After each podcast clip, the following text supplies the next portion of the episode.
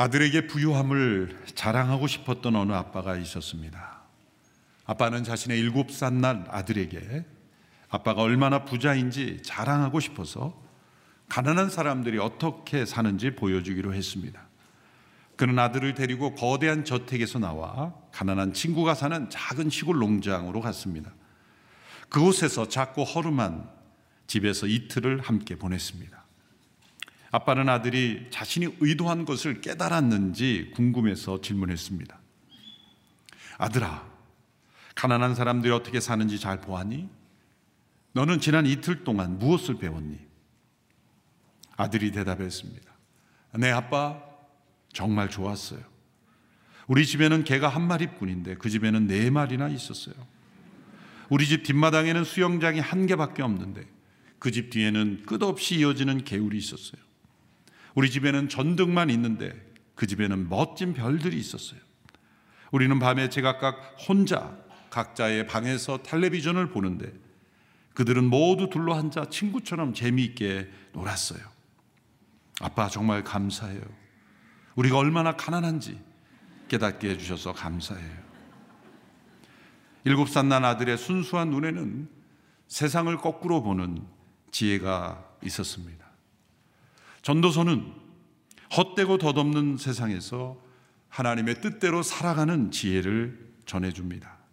특별히 7장의 말씀은 세상의 대다수 사람들이 별 생각 없이 더 좋다고 생각하는 것들을 뒤집으시면서 인생의 지혜를 설명합니다. 많은 사람들이 상식으로 여기며 더 낫다고 여기는 것들을 그렇지 않다라고 표현하면서 지혜를 말씀합니다. 그래서 7장에 반복되는 표현은 무엇이 무엇보다 더 낫다, 무엇이 무엇보다 낫다라는 표현이 반복이 됩니다. 그 말씀들을 읽어보면 대다수의 사람들이 그렇지 좋다고 생각하는 것이 그렇지 않다. 정반대의 것이 더 낫다고 계속 반복하여 말씀합니다. 그것은 인생을 거꾸로 봄으로써 얻는 인생의 지혜가 있다는 것이고 곧 예수 그리스도의 십자가를 통해 세상을 거꾸로 보아야만 보이는 인생의 지혜가 있다는 것입니다. 그래서 오늘 1절에서 4절까지 그 초반부에 나오는 첫 번째 지혜를 살펴보고자 합니다. 원래 14절까지 정도 본문을 잡았는데 설교를 준비하다 보니까 14절까지 다 하다 보면 여러분이 다 주무실 것 같아서 한 가지 지혜, 초반부에 나오는 4절까지 나오는 지혜를 소개합니다. 그 지혜는 조상집에 가는 것이 잔치집에 가는 것보다 더 낫다는 지혜입니다. 오늘 보면 2절 그리고 4절 연이어서 함께 읽겠습니다. 시작. 조상집에 가는 것이 잔치집에 가는 것보다 낫다. 모든 사람은 죽게 돼 있으니 말이다. 살아있는 사람은 이것을 명심해야 한다. 4절. 지혜로운 사람의 마음은 조상집에 있지만 어리석은 사람의 마음은 잔치집에 있다. 세상의 상식으로는 잔치집이 초상집보다 더 낫습니다. 다른 어떤 조건이 없이 초상집 혹은 잔치집 둘 중 어느 하나를 택하라고 할 때는 무엇을 택하고 싶겠습니까? 기쁨과 즐거움이 있고 밝은 분위기에 있는 잔치집을 택하지 않겠습니까? 슬픔과 우울함, 어둠이 있는 초상집을 누가 가려고 선택하겠습니까? 잔치집의 즐거움을 하나님께서 정죄하시는 것이 아닙니다. 잔치의 기쁨 또한 하나님께서 주신 기쁨입니다. 예수님께서도 결혼 잔치에 참여하셨고 또 포도주가 부족할 때 물을 포도주로 바꾸어 주심으로 그 기쁨이 지속되도록 역사하기도 하셨습니다. 그러나 그 잔치의 기쁨과 즐거움으로는 도저히 얻을 수 없는 지혜가 초상집에서는 얻을 수 있다는 것입니다. 잔치의 즐거움에서는 얻을 수 없는 지혜, 초상집에서만 얻을 수 있는 지혜를 세 가지로 4절까지 해서 함축적으로 말씀하고 있습니다. 첫째는 이름에 대한 선한 평가가 삶의 풍요보다 더 낫다는 것입니다. 1절에 보면 개정 번역으로 읽으면 좋은 이름이 좋은 기름보다 낫다라고 했습니다. 이름이란 히브리어로 쉐미고 기름은 히브리어로 쉐멘입니다. 이 운율을 따라 이렇게 기억하기 좋게 비교한 거죠. 또 우리 성경에도 좋은 이름, 좋은 기름 이렇게 운율이 또 들어맞기도 합니다. 이름이란 출생과 관련되어 있습니다. 언제 우리의 이름이 부여됩니까? 태어날 때. 때로 이름을 먼저 준비하기도 하고 태어난 직후에 이름을 부여하기도 합니다. 갓 태어난 아이에게 이름을 지어주는 것이 가족의 행복이죠. 그 이름을 지어줄 때 모두가 다 잘 살라고 좋은 축복된 인생이 되라고 이름을 고민하며 짓기도 합니다. 그래서 위인들의 이름을 따기도 하고 서구에서는 성경의 이름을 인용 이용하기도 합니다. 과거 우리나라의 어느 시대 기간에는 이름을 천하게 짓는 것이 잘 사는 길이다 이렇게 여겨서 이름을 조금 그 사람들이 부르기 힘든 그런 이름으로 불렀던 적이 있죠. 그러나 그것 또한 잘 살라고 그런 믿음으로 이름을 그렇게 진 것입니다. 그러나 그 이름은 출생 때 부여된 대로 그대로 되지 않고 어떻게 살았냐에 따라 그 이름이 이루어지는 것이죠. 더군다나 죽음 이후에 그 이름이 어떻게 기억이 되는가, 역사 속에 어떻게 그 이름이 평가받는가, 존귀한 이름이 되는가, 영향을 주는 이름이 되는가, 선한 영향력을 주는 이름이 되는가 라는 것입니다. 기름이란 죽음과 관련이 있습니다. 본문에서 말하는 이 기름은 시체에 향기로운 기름을 부어 시신의 부패를 방지하는 역할을 하는 기름입니다. 좋은 기름을 쓸수록 시신이 오랫동안 보존이 되겠죠. 그것은 이 세상의 풍요의 상징입니다. 이 세상에서 얻은 풍요로 자신의 마지막 가져갈 수 있는 것, 그것은 죽은 시신에 바르는 좋은 기름입니다. 좋은 향품을 써서 시신이 가능한 한 오랫동안 보관되는 것, 그것이 이 세상의 부로 마지막 할 수 있는 것일 겁니다. 그러나 그것도 한계는 있어요. 아무리 좋은, 아무리 값비싼 향품을 써도 시신의 부패는 막을 수가 없기 때문입니다. 좋은 이름 이 좋은 기름보다 도 낫다. 그것은 이 땅에서 사는 삶의 그 이름으로 그 삶에 대한 평가가 담긴 좋은 이름이 이 세상에서 쌓아올린 삶의 부여보다 더 낫다라는 것. 그것을 어디서 깨닫는가? 초상집에서 깨달을 수 있다는 거죠. 잔치집에서는 도저히 깨달을 수 없는 잔치의 즐거움에서는 깨달아지지 않는 지혜가 바로 그것입니다. 마태복음 26장에서 한 여인이 예수님 앞에 나올 때 값비싼 향유가 든 그 옥합을 가지고 와서 예수님의 머리에 그 기름을 붓습니다. 제자들은 이 값비싼 향유를 낭비하였다고 그렇게 책망했지만 예수님은 나의 장례를 준비한 것이다. 복음이 전해지는 곳마다 이 여인이 행한 일도 함께 기억되게 하라 말씀하셨습니다. 이 여인이 값비싼 향유를 부은 것, 그것은 좋은 이름이 좋은 기름보다 낫다는 것을 알았기 때문입니다. 이름에 대한 평가는 한두 번의 사건으로 이루어지지 않습니다. 일평생에 죽음에 이르는 모든 삶이 하나가 되어 그 이름이 평가됩니다. 참된 지혜는 죽음 너머까지 바라보는 자신의 이름이 이 세상 가운데 어떻게 기억될 것인가. 그것을 깨닫는 것, 그것이 초상집에서 얻는 첫 번째 지혜입니다. 둘째로 초상집에서 얻는 지혜는 인생의 시작보다 마지막이 더 낫다는 것입니다. 1절 후반부에 보십시오. 죽는 날이 태어나는 날보다 낫다. 과연 그렇다고 여러분 믿으십니까? 이 세상의 상식은 출생이 죽음보다 낫다고 여깁니다. 이 세상에 오는 것이 떠나는 것보다 낫다고 여깁니다. 그래서 사람들은 나이 들어가는 것을 싫어합니다. 나이 들어감을 싫어하는 것은 출생이 죽음보다 더 낫다는 이 세상의 통념을 따라 살아가는 것입니다. 그러나 믿음의 사람들, 영원한 나라를 유업으로 얻은 사람들, 예수 그리스도 안에서 영원한 생명을 얻은 사람들은 죽는 날이 태어나는 날보다 더 낫습니다.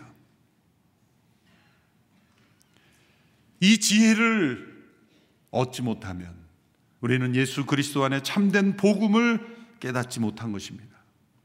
죽는 날이 태어나는 날보다 더 낫다고 여기는 사람은 세월이 흘러감을 두려워하지 않습니다. 늘어가는 주름을 싫어하지 않습니다. 또한 늙어감을 한탄하지 않습니다. 과거를 되돌아보며 젊은 날을 회상하며 젊음을 그리워하거나 부러워하지 않습니다. 젊을 때가 좋았어. 늘 내가 10년만 젊었으면, 20년만 젊었으면, 현재 나에게 주어진 하나님의 소명을 따라 살지 못하며 과거를 동경하는 것, 그것은 출생이 죽음보다 더 낫다고 여기는 거죠. 그러나 분명히 하나님의 말씀에 죽는 날이 태어나는 보다 낫다라고 여기는 것은 한 해 두 해 우리의 세월이 흘러가 우리가 늙어감을 더 낫다고 여기는 것, 영원한 나라에 더 가까이 가게 되는 것, 그것을 성경은 지혜라고 말합니다. 과연 우리의 삶 속에 이런 고백이 있습니까? 정교도 윌리엄 로라는 분은 매일 눕는 자신의 침대가 자신의 무덤이라고 상상하며 살라고 권면했어요. 매일 우리가 눕는 그 잠자리가 나의 무덤이요 관이라고 생각해 보라. 어릴 적 아기를 낳은 아기 침대 주변에 가족들이 모여서 그 아기를 보면서 어떤 말을 주고받습니까? 아, 이 아기가 아빠 닮았네, 엄마 닮았네, 코는 엄마 닮고 입은 아빠 닮았네. 늘 외모를 가지고 그렇게 이야기하지 않습니까? 그런데 그 아기가 시간이 흘러 흘러 이제 이 관에 누여 있는 인생이 된다고 생각해 보세요. 그 사람 주변에 사람들이 그 사람의 삶을 평가하며 어떤 말을 주고받았겠습니까? 이분은 참 귀한 삶이었어. 주변의 모든 사람들에게 감동을 주었어. 친절했습니다. 늘 베풀었습니다. 늘 도우려고 했습니다. 그런 말을 들을 것인가?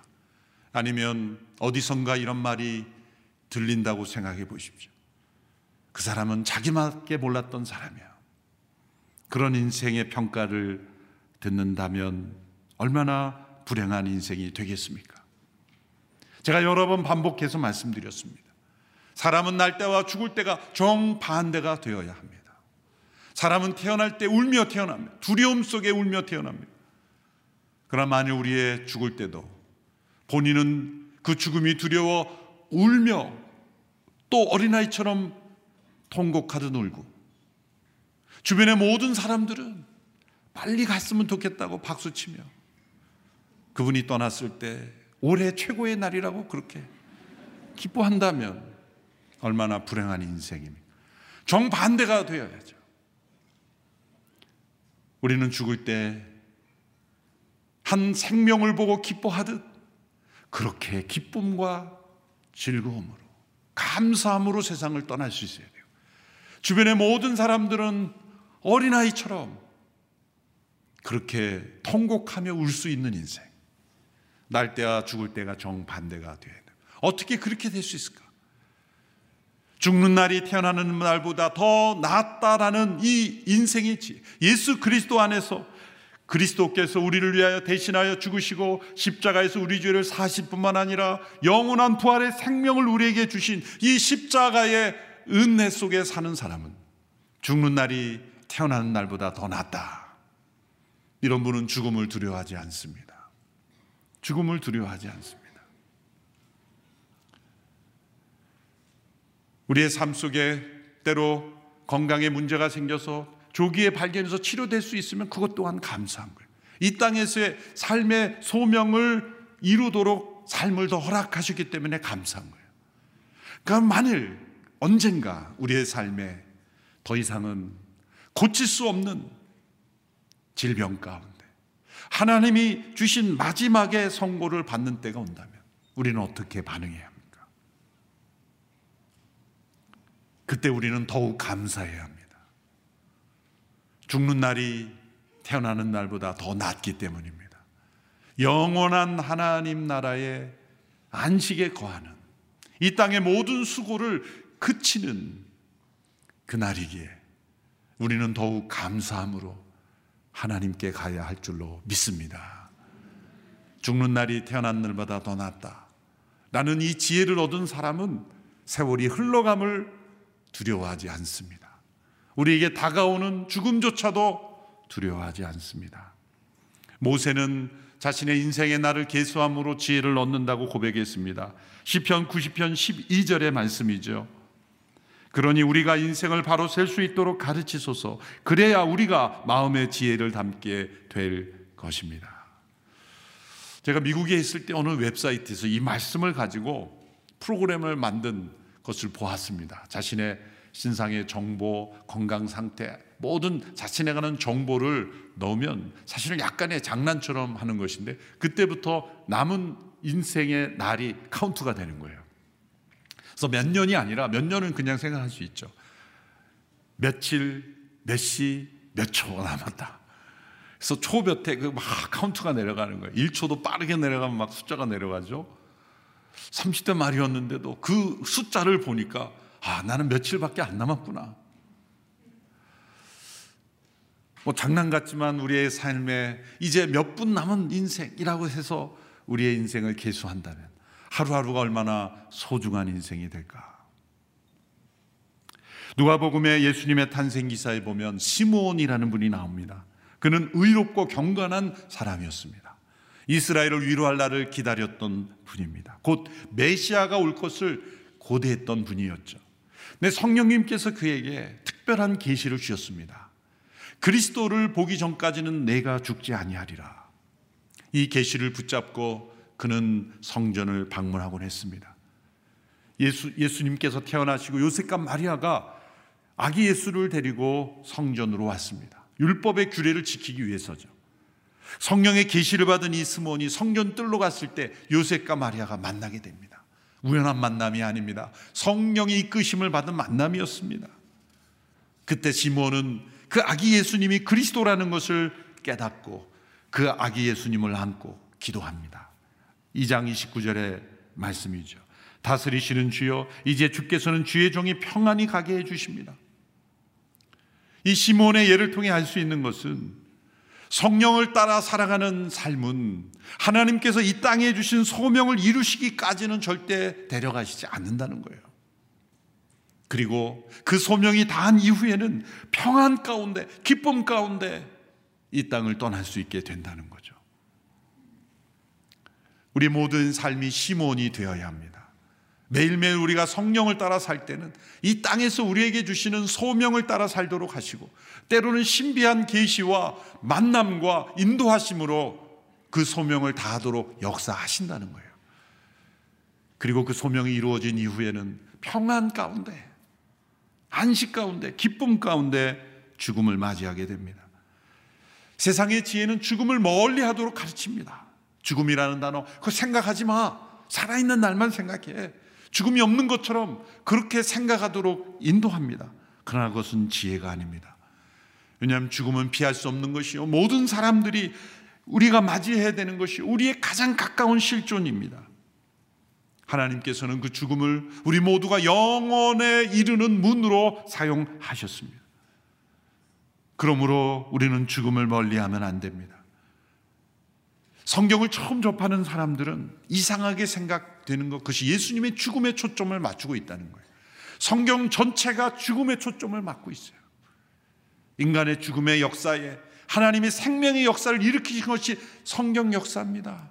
이 죽음으로 뒤덮인 이 세상 속에서 하나님께서 일으키신 생명의 역사 곧 예수 그리스도 안에서 영원한 생명의 나라를 시작하셨다는 것 그것이 복음입니다.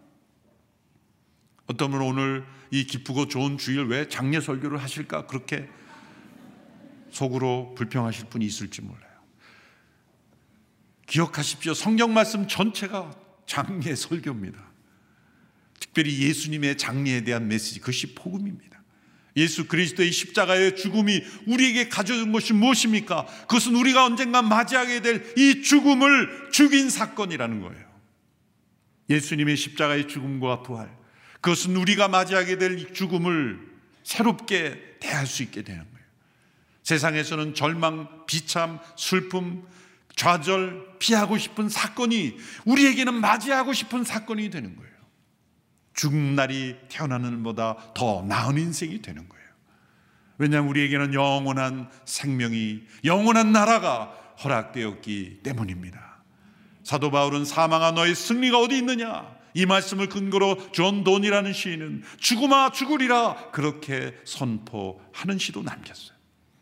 여러분 우리는 죽는 날이 사는 날보다 더 낫습니다. 이 지혜를 얻는 사람은 조상집에서 이 지혜를 얻는 사람은 하루하루 세월이 흘러감을 우리는 두려워하지 않고 더 즐기게 됩니다. 늙어감을 더 사랑하게 됩니다. 이 세상이 힘들어서 빨리 죽고 싶다는 비관과 좌절이 아니라 이 땅에서 주어진 시몬처럼 소명을 최선을 다해서 살아가지만 언젠가 피할 수 없는 죽음 앞에서 내가 원치 않는 막다른 길, dead end에 처한 것이 아니라 막다른 길이 아니라 새로운 문이 열리는 시간. 그것이 바로 우리에게 죽음이라는 거예요. 죽음은 막다른 길이 아니라 영원한 나라에 들어가는 새로운 문인 거예요. 그래서 우리는 죽는 날이 태어난 날보다 더 낫습니다. 셋째로 소상집을 통해 얻는 지혜는 무엇입니까? 웃음보다 슬픔이 더 낫다는 것입니다. 3절과 6절의 말씀을 읽겠습니다. 시작. 웃음, 슬픔이 웃음보다 나은 것은 슬픔 어린 얼굴이 그의 마음을 바로잡기 때문이다. 6절 어리석은 사람의 웃음은 솔 밑에서 가시나무 타는 소리 같으니 이것 또한 허무하다. 소상집에서 우리는 슬픔을 봅니다. 그런데 그 슬픔을 아는 사람만이 진정 웃음의 의미를 깨닫기 때문입니다. 참된 지혜는 우리의 인생이 밑바닥에 비극이 있다는 것을 깨닫는 사람이에요. 하나님 없이 타락한 인간의 그 죽음이 뒤덮은 이 세상 속에 우리가 철없이 어리석은 웃음으로 취하여 살아가는 인생이 아니라 그 슬픔을 깨닫는 사람, 의미를 깨닫는 사람만이 진정 우리는 기쁨으로 웃을 수가 있기 때문입니다. 초상집의 슬픔에 참여함으로 오늘의 즐거움만이 아니 내일의 영원한 죽음 위에 나라에 우리는 초점을 두고 살아갈 수가 있습니다. 때로 우리가 이 땅에 슬픔을 겪는 이유가 무엇일까요? 우리의 인생이 고든 길이 아니라 굽은 길이 되었기 때문입니다. 내가 원하는 그러한 고든 길이 아니라 하나님께서 구부리신 그런 길 때문에 우리는 슬퍼하지 않습니까?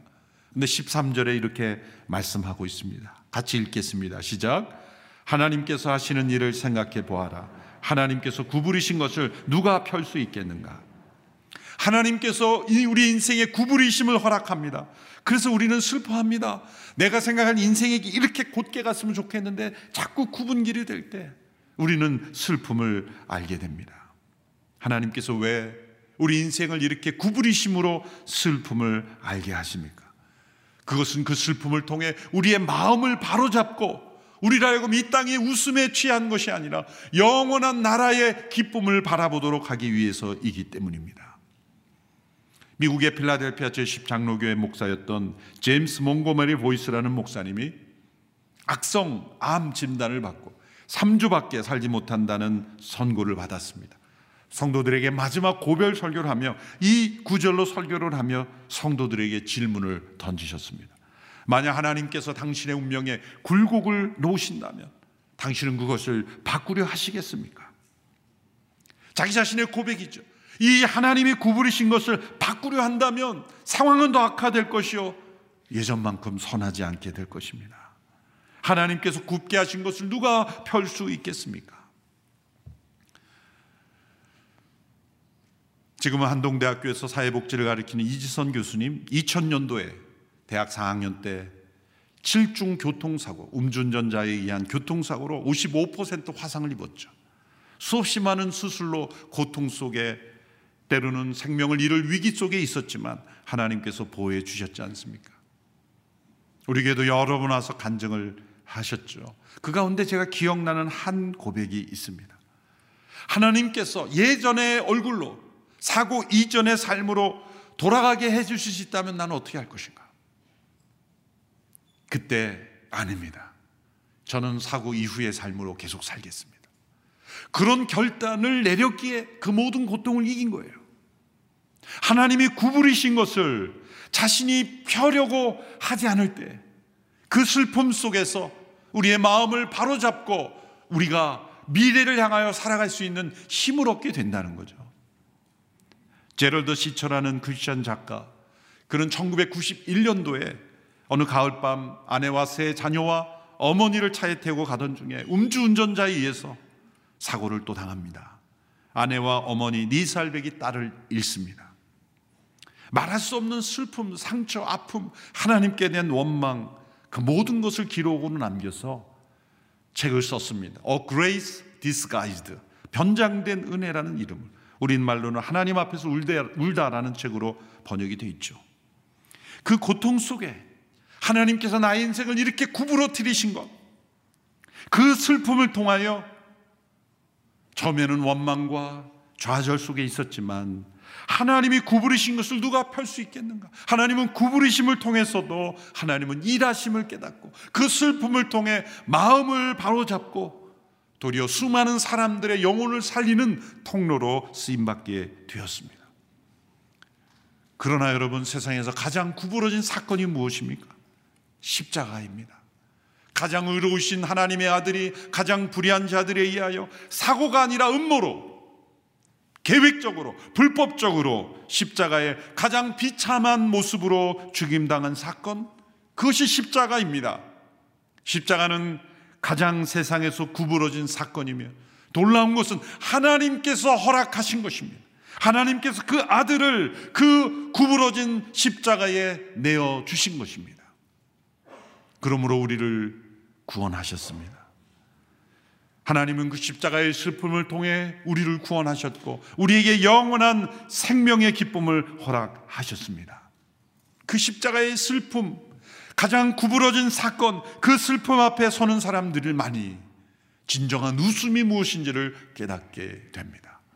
세상에서 그런 말이 있잖아요. 최후의 웃는 자가 웃는 자다. 여러분, 이 세상에서 최후의 웃을 수 없는 웃음은 전부 어리석은 웃음입니다. 가시나무 타는 소리 같은 웃음입니다.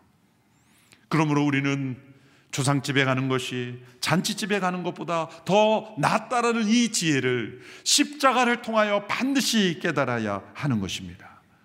죽음은 우리에게 교사가 되며 전도자가 되며 지혜를 깨닫는 통로가 됩니다. 그리고 죽음이 우리에게 저주가 아니라 선물임을 깨닫게 합니다. 예수 그리스도의 십자가를 통해 세상을 거꾸로 보는 사람에게는 죽음이 출생보다 나으며 슬픔이 웃음보다 나으며 또한 좋은 이름이 좋은 기름보다 낫다는 것을 깨닫는 지혜로 살아가게 될 것입니다. 예수 그리스도의 십자가를 통하여 세상을 거꾸로 보는 인생의 지혜를 가지고 승리하며 사는 성도들이 되기를 주님의 이름으로 축원합니다. 기도하겠습니다.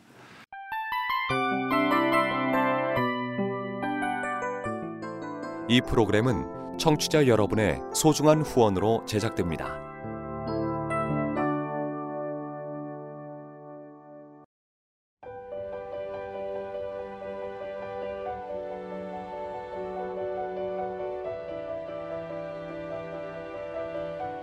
세상에는 수많은 교회들이 있지만 더 깊이 있는 말씀 강해를 찾기 위해 크기로만 교회를 선정하지 않습니다. 보다 좋은 영적 콘텐츠를 더 많이 나누기 위해 방송비를 받지 않습니다. 1년 365일 복음만 전하고 싶어서 우리는 광고를 하지 않습니다. 온누리의 복음을 땅끝까지 CGN TV와 함께 땅끝 성교사가 되주세요